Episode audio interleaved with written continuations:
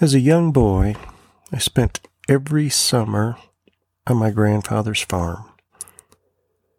This is back before cell phones and back before the internet, back before mass communications and the information highway.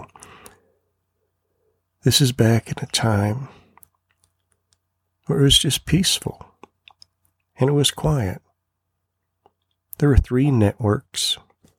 They had their news stations, they had their TV programs, and every night they would actually sign off. And then there'd be static on the TV during the night until the next morning. It was very simple times. But every summer I'd go on to my grandfather's farm, and I'd walk through the cornfields, I'd walk through the barley, I'd go through the orchards. And by the time I got there in the summer, corn was just there. We could go out with a pitchfork, put it in the ground, and come up with potatoes. Apples would just be on the trees, apricots, all these things. And I remember being with my grandfather, asking him about the corn, because I noticed that when the corn came up, it wasn't just one stalk. Sometimes there'd be 2 or 3 stalks of corn coming up from the same place, and down each furrow there was all this corn. And my grandfather told me, and he was a simple man. He was an immigrant from Sweden.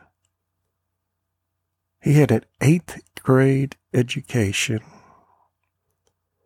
yet he was on the school board for his community.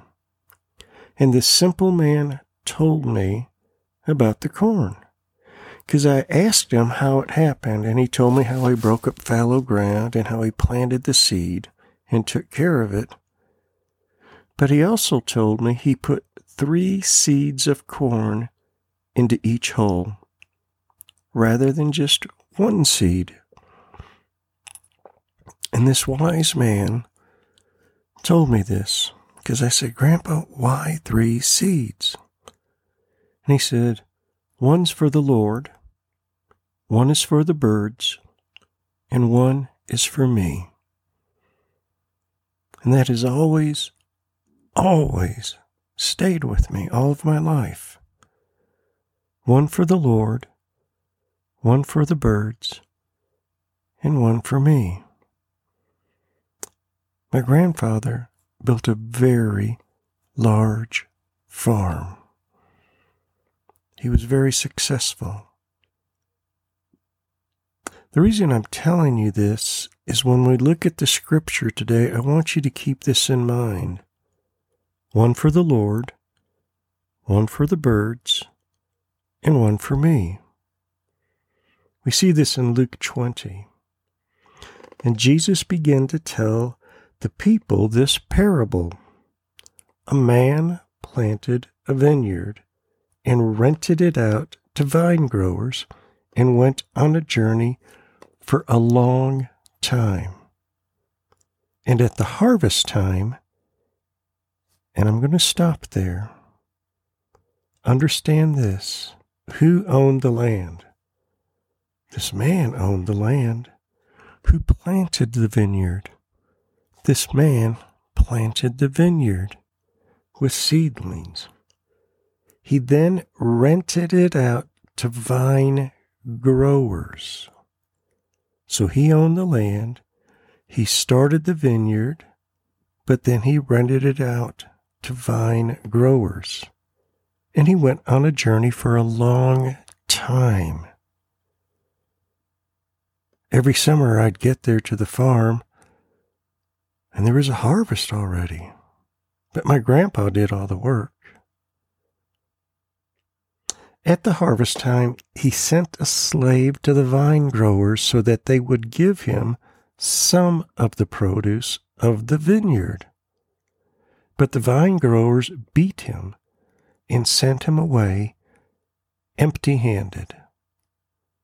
And he proceeded to send another slave. And they beat him also and treated him shamefully and sent him away empty-handed. And he proceeded to send a third, and this one also they wounded and cast out. Now keep in mind, it was the harvest time. These vine growers were looking at all the produce of their hard work. But they had forgotten who it belonged to. They could never afford the land. That's why they had to rent it. They couldn't afford the seedlings. They were there to grow it. The owner of the vineyard said, "What shall I do? I will send my beloved son. Perhaps they will respect him." But when the vine growers saw him, they reasoned with one another, saying, "This is the heir. Let us kill him, so that the inheritance will be ours." So they threw him out of the vineyard and killed him. What then will the owner of the vineyard do to them? He will come and destroy those vine growers and will give the vineyard to others. But when they heard it, they said, "May it never be." But Jesus looked at them and said, "What then is this that is written? The stone which the builders rejected, this became the chief cornerstone.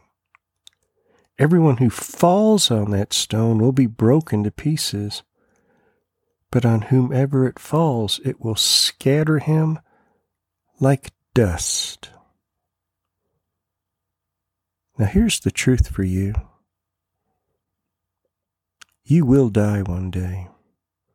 All these things that you work on all day long, all this money you earn, all this produce that comes into your barn, you won't take it with you. It'll all be left behind. And here is the truth. It's not your vineyard. You didn't plant it, but you have been entrusted with it. And there are times that as the produce comes in of your hard labor, that the true owner comes to you looking for a portion of it. Not all of it, because Scripture says, so that they would give him some of the produce of the vineyard. You are to be a steward of what God has entrusted to you. There will be times when it's not Jesus coming into your presence, but one of his servants, one of his slaves, one of his people who needs part of the produce that you've produced. We get greedy. We look at the harvest and we think we did the work. We should keep it all. And not only the produce, but we should keep the land. We should keep everything.